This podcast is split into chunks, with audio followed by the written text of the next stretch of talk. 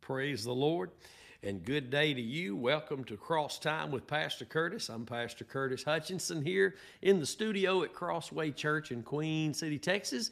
Glad to be gathered around God's words of life, light, and liberty with you on this day. Great day it is. Best day we've ever had. What's that mean? It means today is all we've really got. Right now, faith can be or faith will not be. And I'm excited that we can be gathered around God's Word because that's the only place faith can come from into our hearts. And know this when faith comes, faith overcomes. Our study is in 1 peter chapter 5 this morning and uh, i pray that you'd get your bibles pencil paper follow along that you'd open your hearts uh, that the holy spirit might be able to impart truth into your heart today. And i know that he will desire to do that. He will attempt to do that. And i believe if we are desiring truth in the inward parts then we'll understand that's what the scriptures say God desires is that man has truth in the inward parts, and then he will do what he does. He will guide us into all truth. Amen. And uh, well, we're excited this coming Monday morning at 9 a.m. We'll be beginning determined youth camp. And uh, it's such a precious time that uh, kids from all over will be coming, and, and grown folks, and even younger than teens will be there with parents and guardians, and we'll just have a great time praising the Lord, worshiping the Lord, hearing the word of the Lord in truth that keeps us the course. And continues to show us that that our our determination is God's determination not for us to know anything other than Christ and him crucified and to be learning the word of God in the context of true light which is the lamb and uh, our kids are going to be raised up in that light, in that truth, in that admonition of the Lord, in the way, His name is Jesus, that they should go, and the promises that they won't depart from it. Hallelujah. That's a promise, praise God.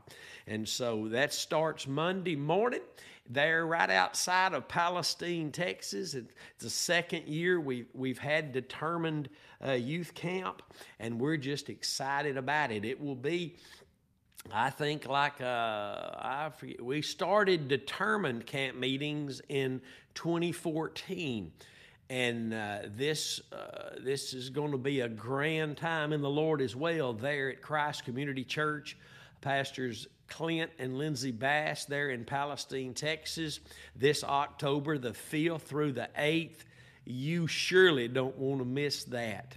It is where people gather around the sacrifice. We gather around Jesus Christ, the great truth of what He did for us at Calvary, that which God has told us to be striving together and reaching for, that which God has told us to only be found boasting in. That which God has told us is perfect and complete and is all that He will be found working in and through. And I praise God, I praise God for that great truth that we find liberty and power and wisdom and all the grace that we need for every situation that we'll ever be in. Do we get it right every moment? No, but He is there every moment trying us, trying to get us to see just how perfect and complete and spotless that Lamb was and what He accomplished for us in His death on Calvary's tree. There from there alone comes the power, the wisdom, all of God's saving grace, and everything else that we need and i'm excited to know that. Hallelujah to the lamb. First peter chapter 5 this morning. The last couple of sessions have all been so special to me as the holy spirit lays out the realities of of uh, uh, the truth of Jesus and, and what He's done for us through His death at Calvary, His miracle work and power, and all the miracles He performed. So beautiful to look at, and all represented things that will be so in the kingdom age and really forever and ever. But the door was not opened to anyone for salvation as far as being in Christ and His Spirit being in them until He died. That, that's right. Until he died, his his death is what allowed him, the one who claimed twice in John chapter 10 that he is the door, the cross is the hinge, his death is the hinge that opened that door and allowed God to speak through that door, just as he had done all throughout the Old Covenant scriptures in type and shadow but what was closed up behind the door in type and shadow but the death of jesus opened that door that that voice could speak to us in a way that would draw us to god and not to paradise but to god. And and and we could be in him and him in us and we could walk with him and he could walk in us and with us and literally put his words of life, light, and liberty in our hearts, writing them on the tablets of our mind. I'm talking about new covenant activity, new covenant blessings. Hallelujah. The cross, the death of Jesus, is what opened the door, not just opened the door, but it's the only place God opened for us to be able to place our faith in. It's the only place faith can be placed in. The death of Jesus is the door. Yes, we put our faith in what God has said, and it's legitimate and it that faith will work for us because faith comes by hearing and hearing by the word of god. As long as it it is coming as long as this faith that comes to us when we hear the Word of God is the faith that is placed in the death of Jesus. That door opened and allowed God to declare His righteousness through that door. It allowed us to hear through that door and to believe to, with our hearts within that work, that door. And when we did, God called that us believing unto righteousness and because our faith was placed in that door, his name is Jesus and the hinge is his death, then our mouths begin to speak of that great salvation. Hallelujah. Glory be to God. And th- it's so important we understand these things that God hadn't taken us and then replanted us somewhere else after he planted us in the likeness of the death of his own son. It's the only door that God reaches into our lives to be able to do anything, and it's the only door that we can offer back to God the fruit of what he is doing in our lives. Don't you know that's what worship is? It's us offering to God praise and worship because of what he has done is is doing and is going to do in our lives for us, to us, through us. And that one door is the death of Jesus Christ. There is no other door. This is why God says that the only boast He allows is the boast in the cross of His Son. When you accept that, when you accept that, and you begin to walk in that, your boast will be found in that, and you will be found growing more determined to know nothing other than that great, perfect, finished work of redemption in the Lamb slain on Calvary's tree. Hallelujah. Oh, glory be to God.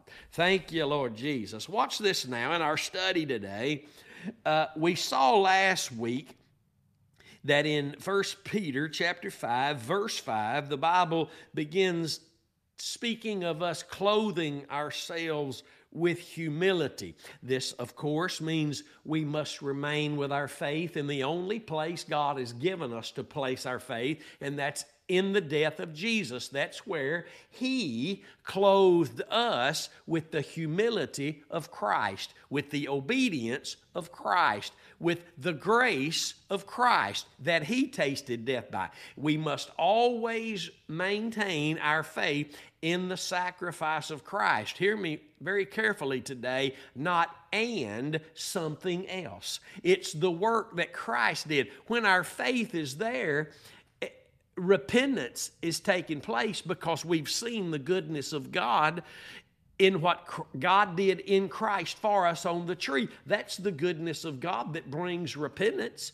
Paul even wrote about it when he told Timothy that we must be apt and ready uh, and gentle to, to, to be found teaching the truth. Teaching the truth because it's the only avenue of repentance.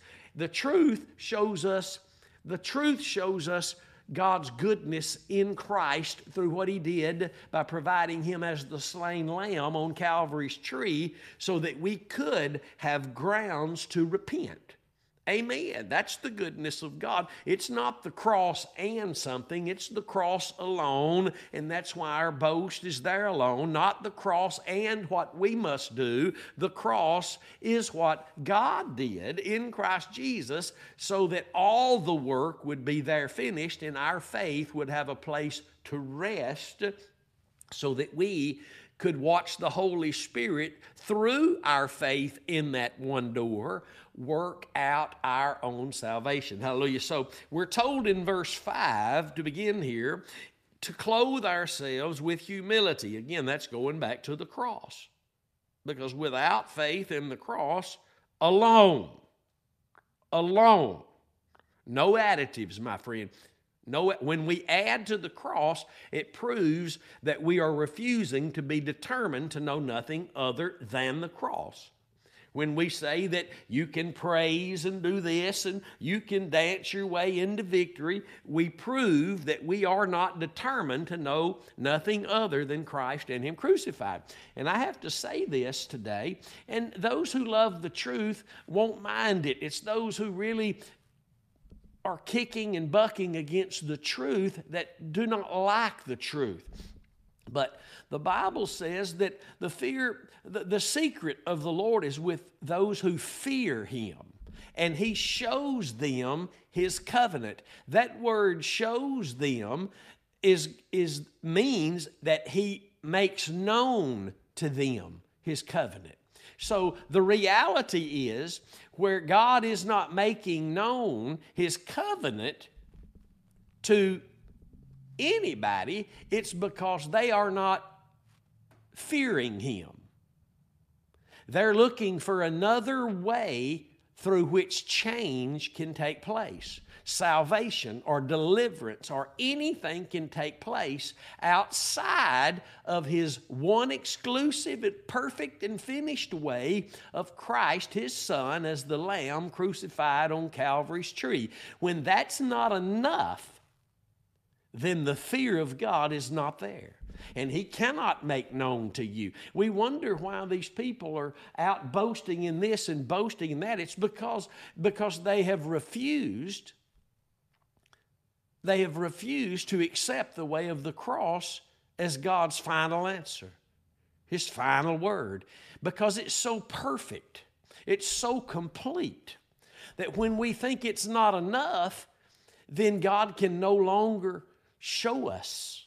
He can no longer make it known to us until we admit this is the way. I did not know this way of the cross for sanctified living, for the way of victory over the sin nature, for the, the way of all the grace of God to be there functioning in my life. I did not know that until I accepted the cross as God's final answer for all things, not some things, not almost all things, but for everything. If that weren't the case, God would not have told us to boast only in the cross, by which, through which, we were crucified to the world, and the world and everything in it has been crucified to us.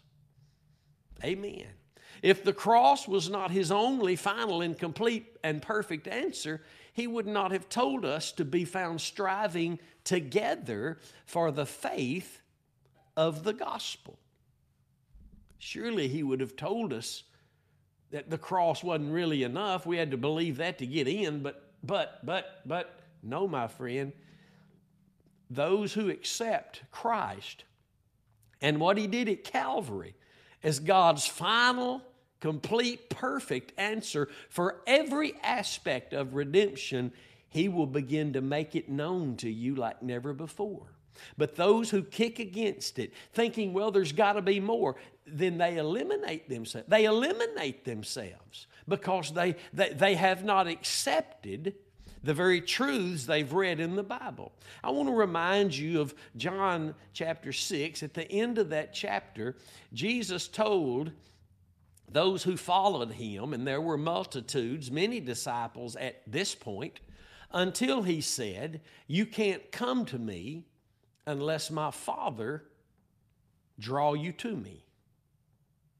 You can't come to me unless my Father draw you to me.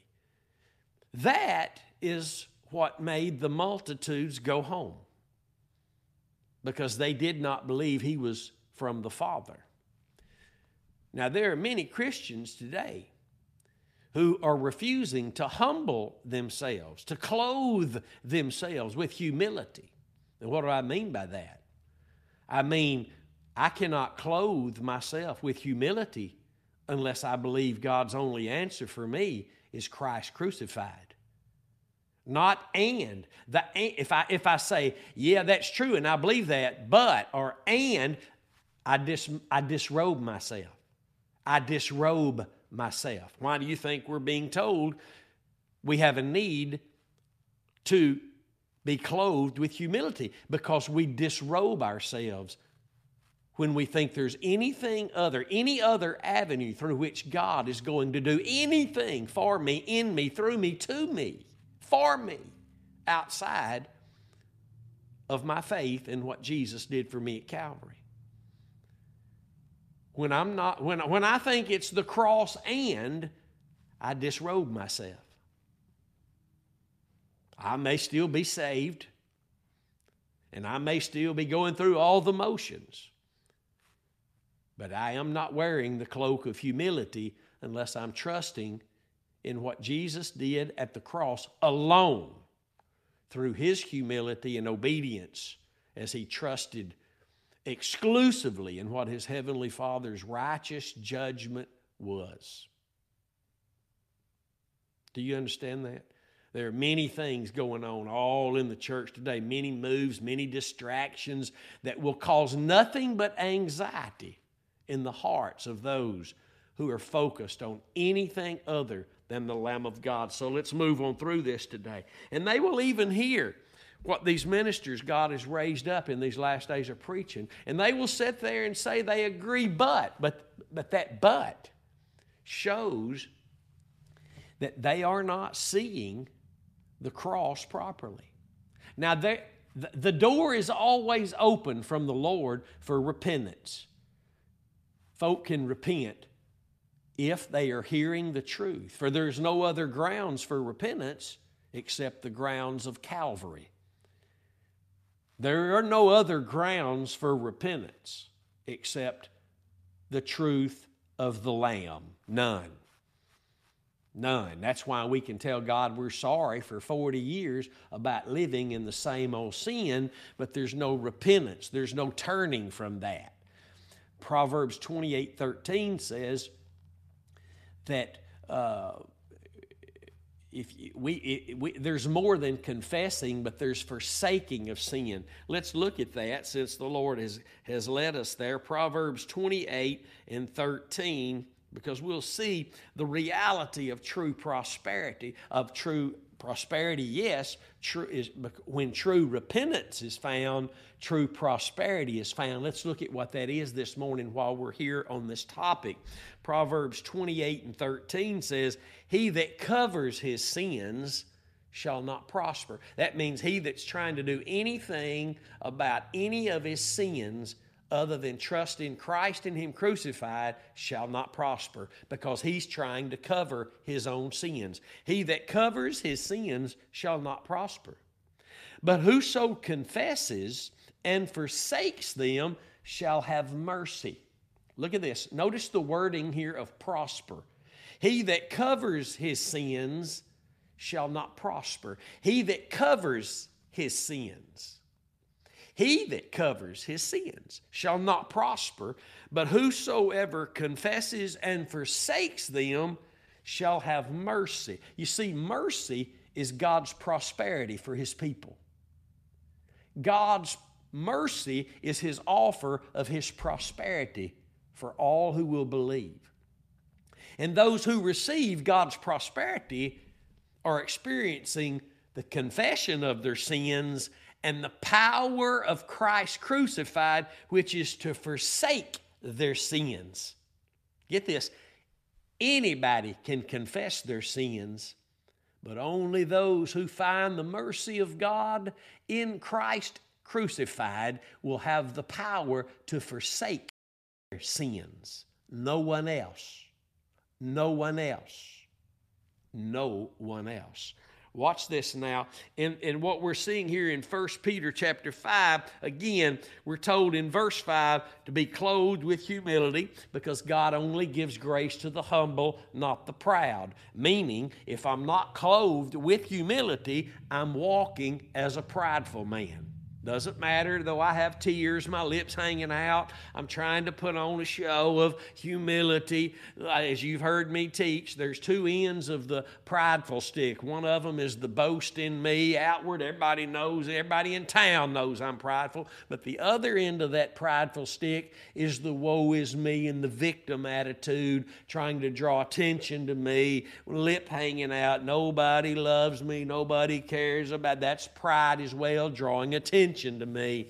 But anything that's not faith in the sacrifice of Christ, God sees as pride in the heart. Because it's either trusting in the work of Christ crucified, what He did through humility and obedience unto death, that's our serving obedience unto righteousness, or it's us serving the sin nature unto death, which has can have a very loud boast of religion in it. But it's any but all of that is trusting in anything other than the finished and complete work of Christ at Calvary allows the sin nature to begin to reign again. And that my friends is the avenue through which the enemy can devour through our trusting in the sin nature.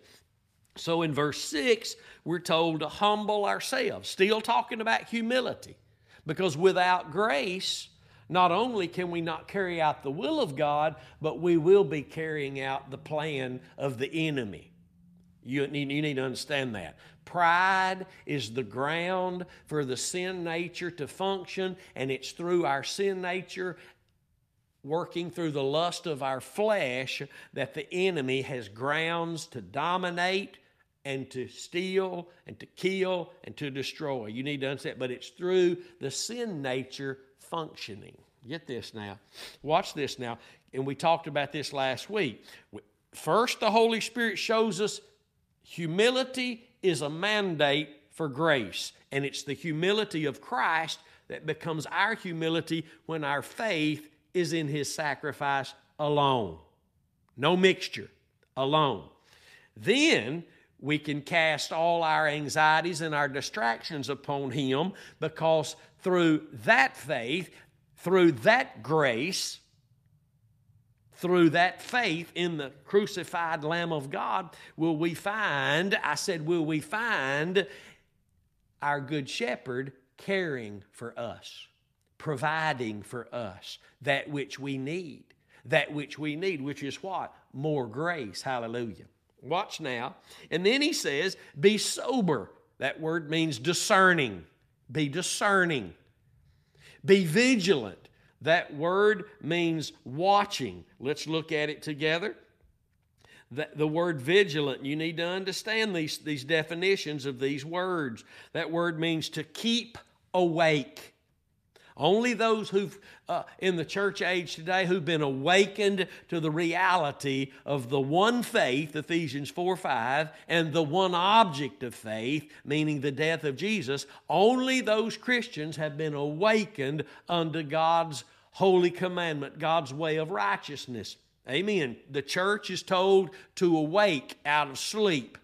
And Christ will give us light. The church is told to repent from a place of being dead, or repent from the place of having the Spirit of God, but Christ on the outside of the door of fellowship, wanting back into fellowship. We're told to repent. The only way these things can take place is if we return to the dressing room, so to speak, the cross, where we were dressed fully in humility, in the armor of light, in the whole armor of God in Christ Jesus, which made all the other uh, coverings possible, the robe of righteousness, and all that we've been robed with, we must go back to the cross to renew our minds, to walk in this that we were clothed in in the beginning. Amen.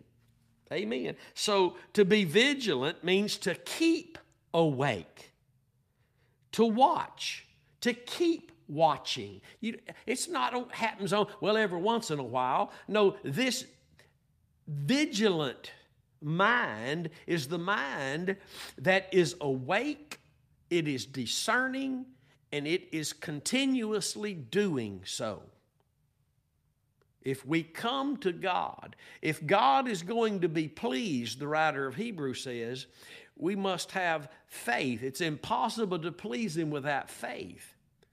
But he that comes to God must believe that He is and that He is a rewarder of them that diligently that means no breaks, no, no allowing mixture, no breaks, no mixture. Them that diligently seek Him. He's only sought and found in one place, my friend. The Lord is only sought and found in one place, and that is Christ and Him crucified. He's not found in any other place. Everything we're looking for, everything we've been given, everything we possess that's of the Lord is in Christ. All the promises of God are in Christ Jesus. Yes, and guaranteed to be so. Amen. And when our faith is laid in that one door, meaning His death, then we have access. But when we begin to waver and say, yes, the cross, but, yes, the cross, and, then we're moving the object of our faith from the sacrifice, and you can't say, Well, I've got it there, but also, no, listen, having our faith anchored in anything but the slain Lamb of God is telling God with our heart that the cross is not really enough. And when that's what our heart is believing, God cannot make known, He cannot show you his covenant. The folks who were in Laodicea, Revelation 3:20, he's not able to show them his covenant because they're trusting in something else. If they weren't, he wouldn't be on the outside of the door knocking to return to fellowship with them.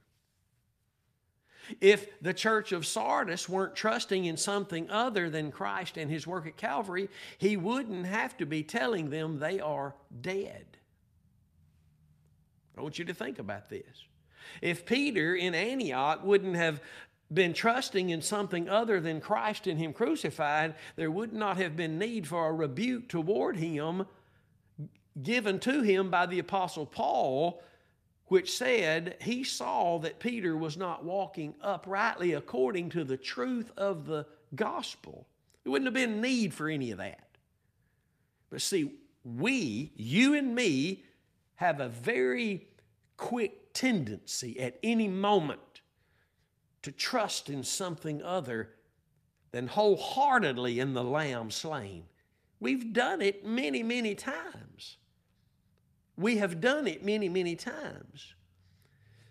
The Holy Spirit is faithful to be there to remind you there's no other object of faith than the death of Jesus.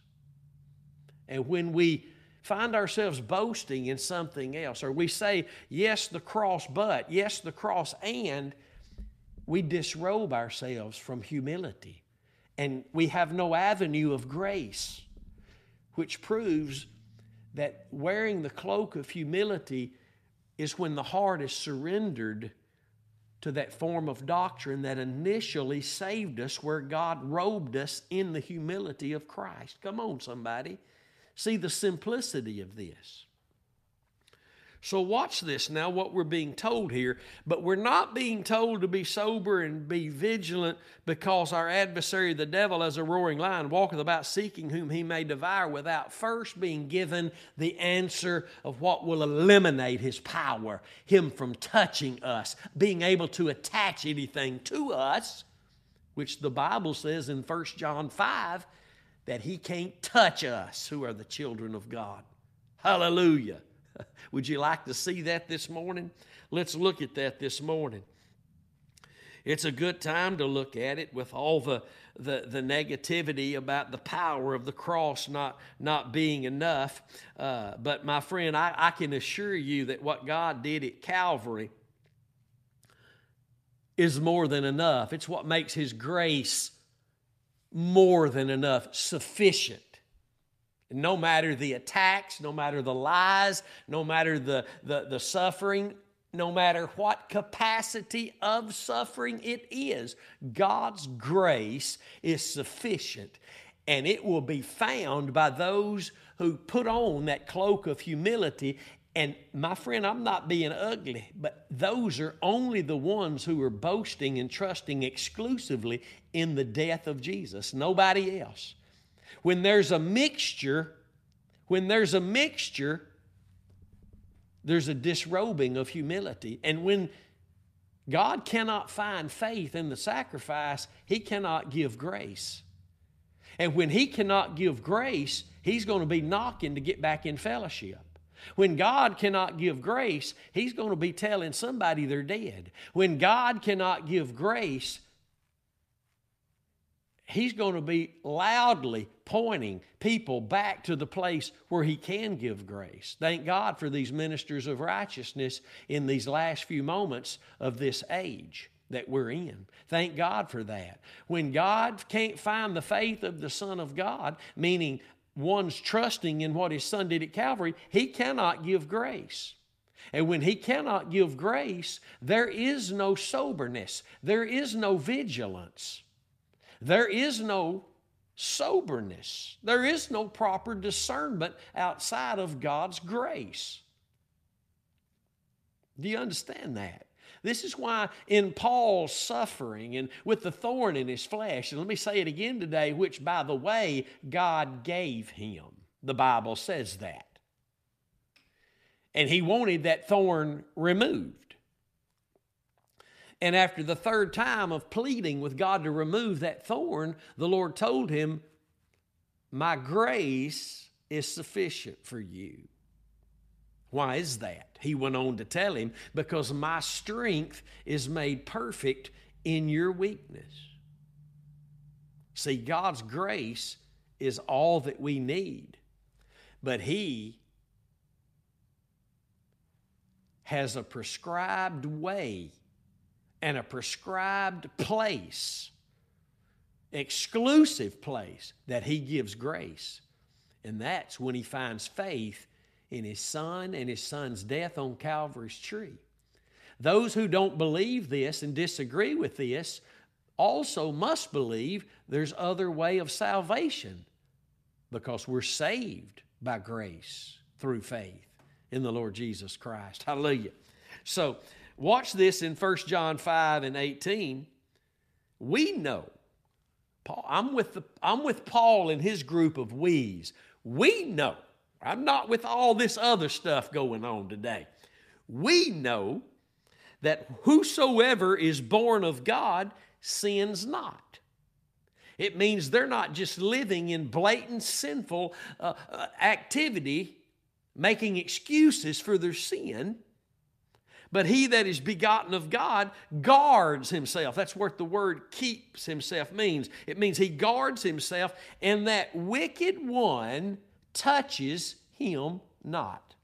Now, I want you to see the definition this morning of the word touches him not. It means properly to attach oneself to. That's what it means. And the Bible says the enemy can't do that.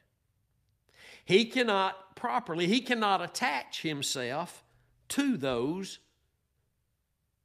who are born again. He cannot do that.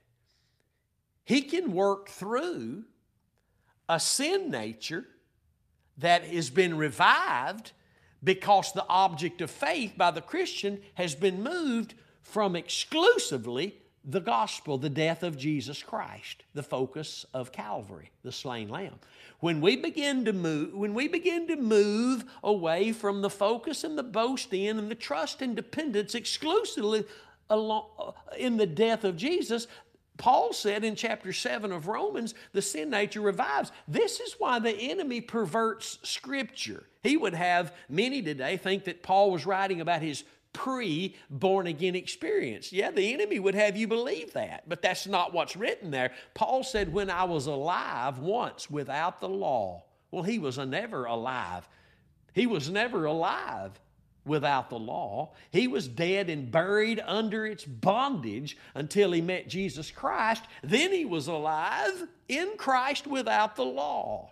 But he says there in Romans chapter 7, verses 9 through 11, that when he was alive, once without the law, the commandment came, meaning he reached back thinking he could start obeying the commandments again just because he was saved. And he found out very quickly he couldn't because he writes, The sin nature revived and I died. That's what happens. That's why the church in Sardis, I said the saved church of Sardis was called dead by Jesus because the sin nature had revived.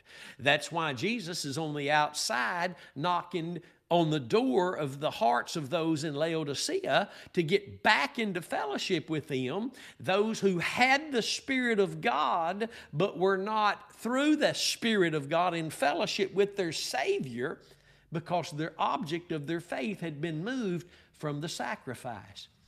My friend, if you're running around boasting in anything other than the cross today, you're not cloaked in the humility of Christ. You're not cloaked in the humility of Christ. I want you to know that. I want to also make a point known about the scriptures. The closer Jesus got to his laying his life down on the cross, the less people there would be found following him. The end of the life of the Apostle Paul that was determined to know nothing other than Christ and Him crucified.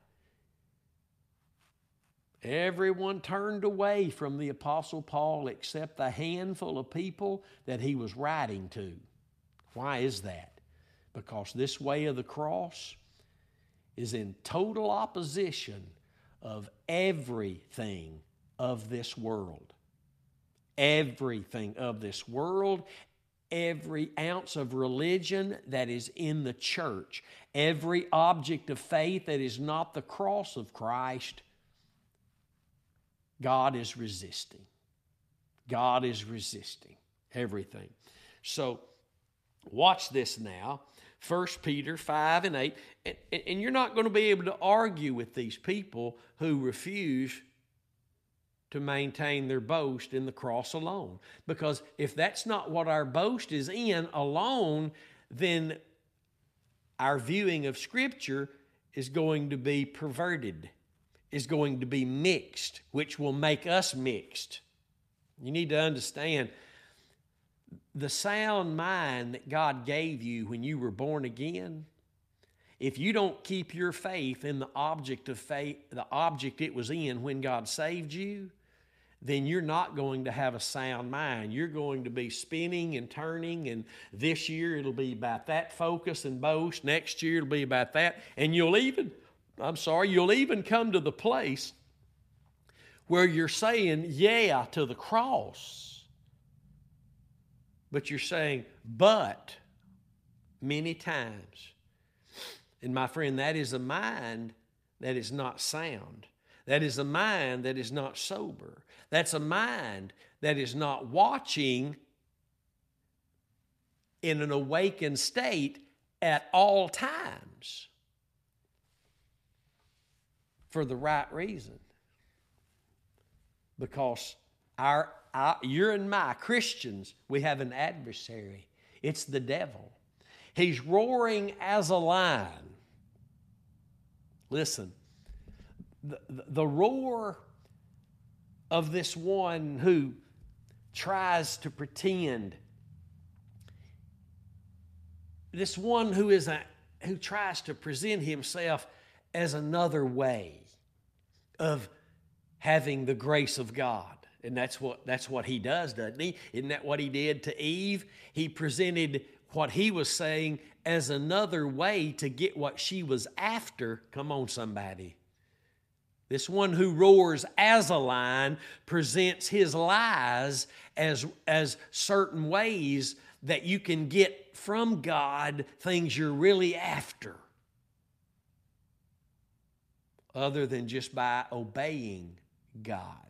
And my friend, there is no obedience to God seen by God when our faith is not in the obedient one and his finished work at Calvary. And when we say, Yeah, yeah, yeah, I know that, I believe that, but that but brings in the mixture, and that mixture causes us to no longer be sober, which is properly able to discern, and it surely prevents us from being vigilant, which means awakened to the reality of God's way. God's one exclusive pre- pre- uh, prescribed way of any any aspect of experiencing his salvation. Any of it. Get that. The devil when he roars as a lion it's always a lie. And that lie the lies of the enemy will make you move away if you're listening to them it will make you move away from your boast in Christ.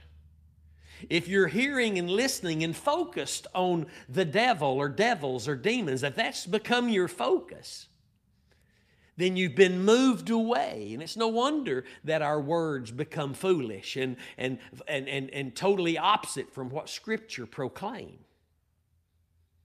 When the devil roars as a lion, it makes us hide from God if we're listening to it. It, it, it, it, Listen, when the devil roars as a lion, it makes us hide from God. It makes us hide from God. Listen, even if it's in a deceptive way and we don't know it, go back to the church in Laodicea. They were hiding from God. If you're not in fellowship with the Lord, my friend, you're hiding from Him. Oh, you might need to write that down today. What a powerful statement that is. If we're not in fellowship with the one who saved us, and we're not if our faith is not in the sacrifice of Christ.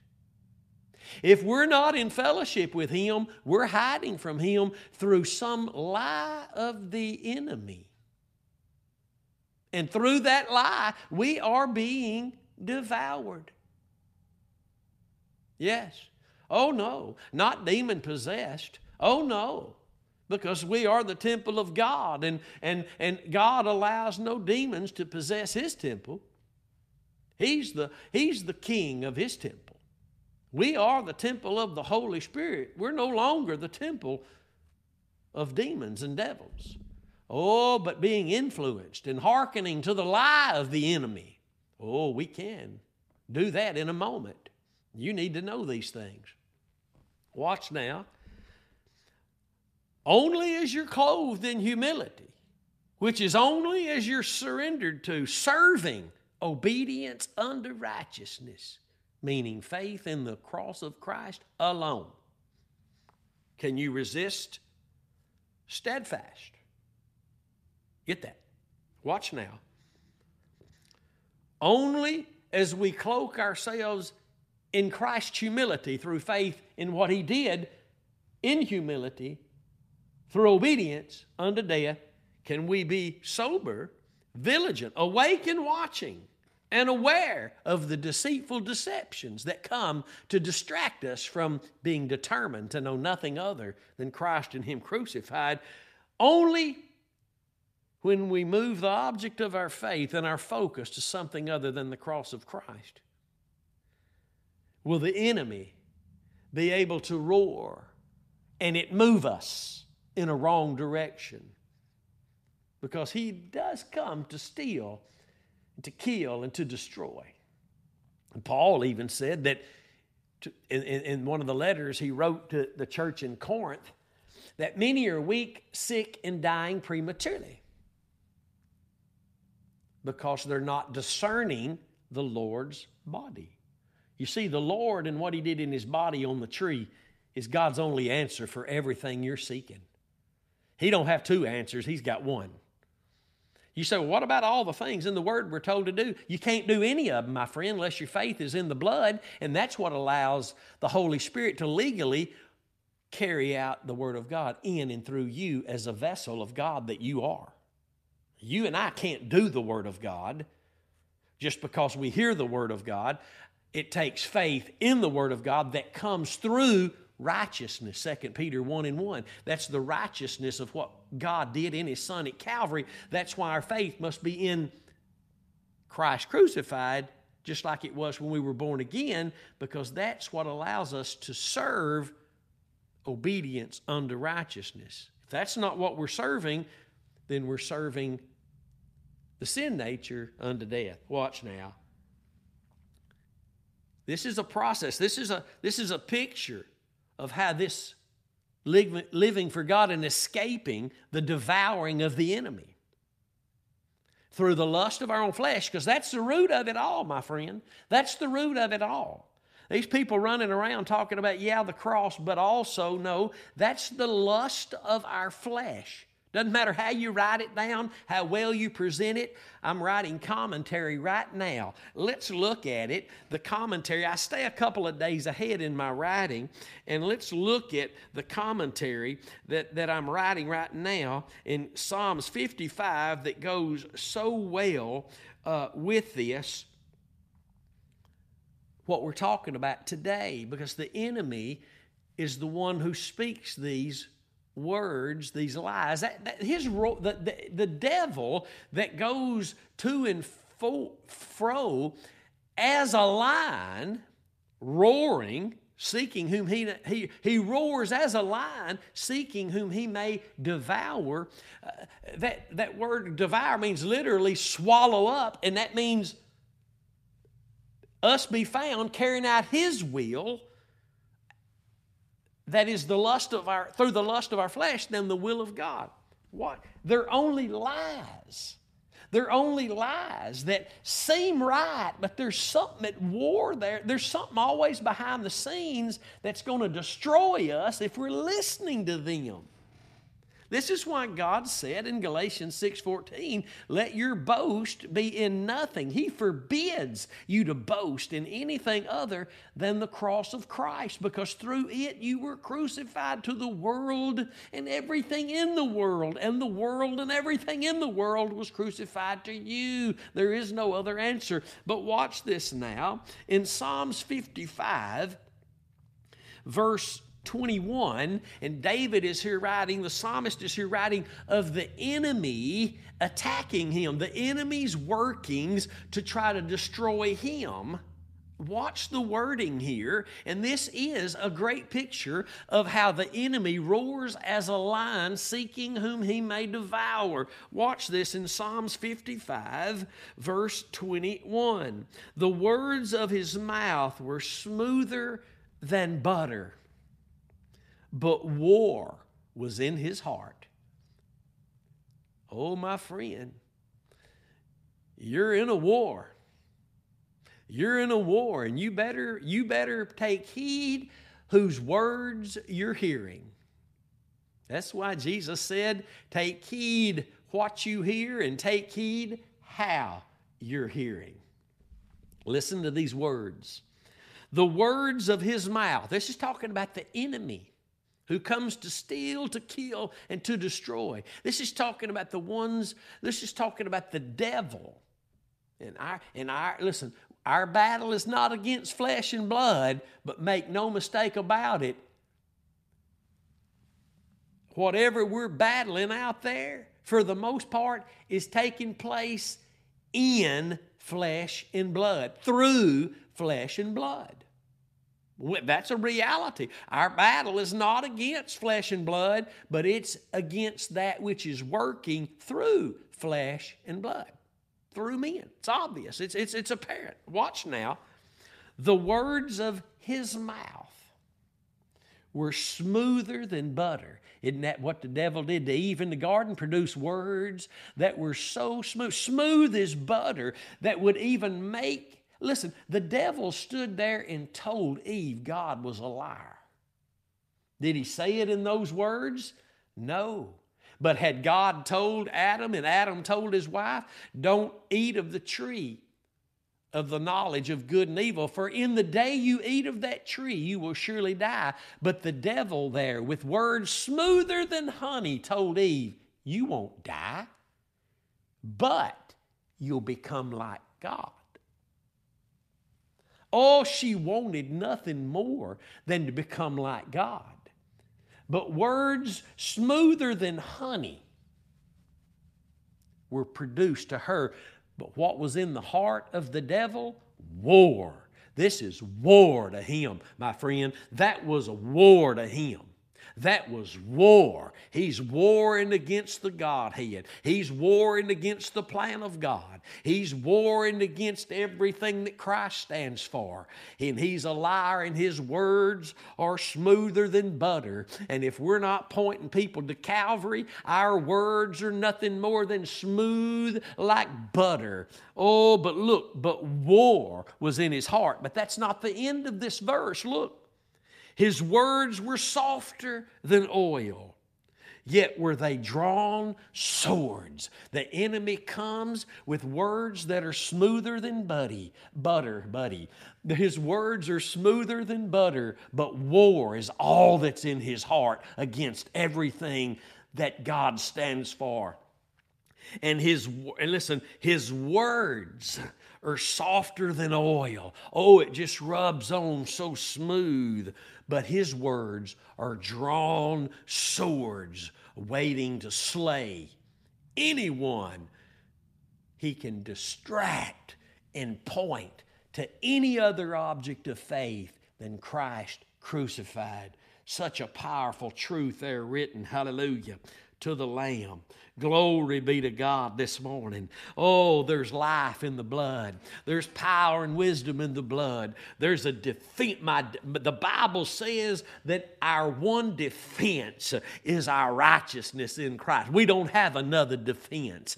It's our righteousness in Christ Jesus, which was offered us through his death. Hallelujah. That's why when faith comes, it comes by hearing the word of God, but it has to come through the righteousness of God's word, 2 Peter 1 and 1. If faith doesn't come through righteousness, faith has no place to come. And all of God's words are in righteousness, Proverbs 8 and 8. But his words, uh, listen, his words of righteousness are concealed in the gospel. They're only revealed. His righteousness is only revealed in the gospel. So all the word, that's Romans 1 16 and 17. So Proverbs 8 and 8, all of God's words found in righteousness are only found within the perimeters of the gospel, revealed in the gospel. That's why he can't reveal anything to you outside of your faith in the gospel by which he saved you hallelujah you, you, you when you start talking about yeah the cross yeah the cross but eh, listen then the revealing is over. The revealing is over. Jesus said in Luke 14, 26 and 27 that unless we bear our cross. That means keep our faith in what He did on the cross. Unless we bear our cross, we cannot be His disciples. We can pretend to be His disciples. We can be good church goers. We can be good Bible readers and even students of the Word, but we can't be His disciples. And that word disciples means learner.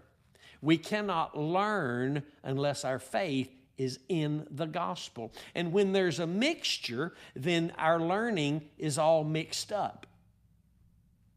Let me say that again. When there's a mixture, then we're, we're confused. This is why we can't allow any leaven, because it leavens the whole pot, the whole lump. Amen. So, watch this now. Let's read verse 9 and 10 or actually verses 8 and 9 together.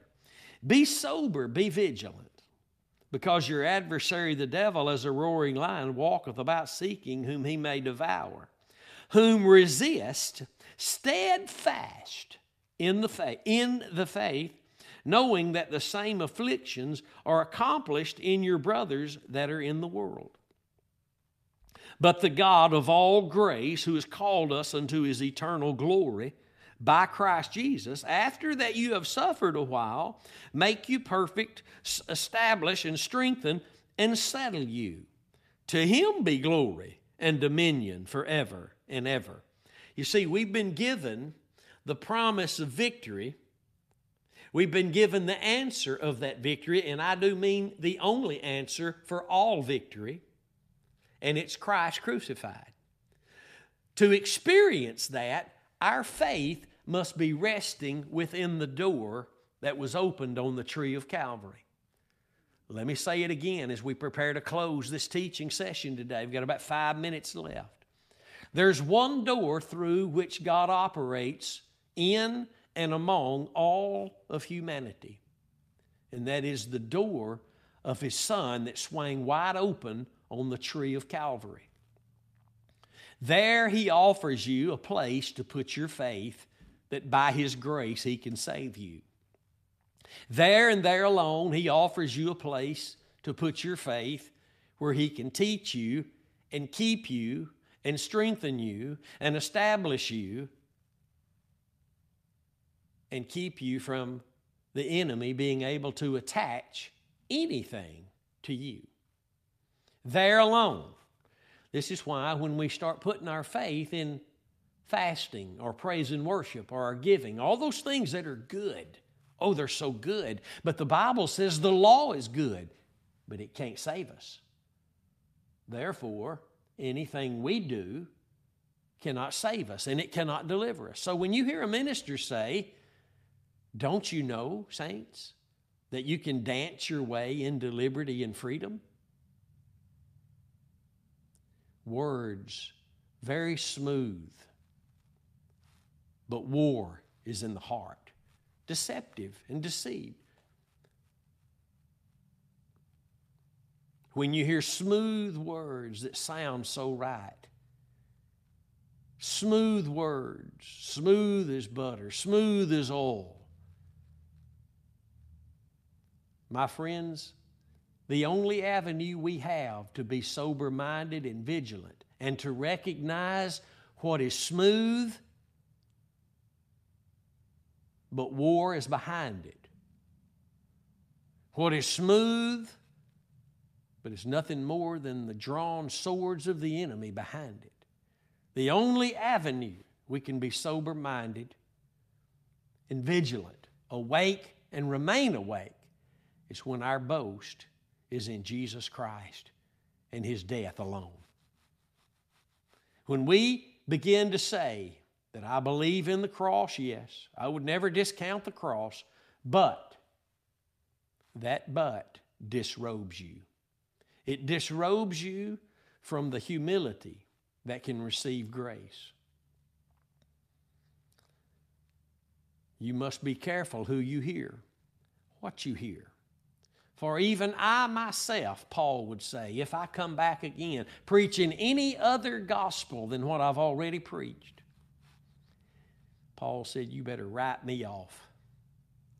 Even if an angel appears from heaven as many claimed has happened, and provide any information other than the focus of Christ and Him crucified.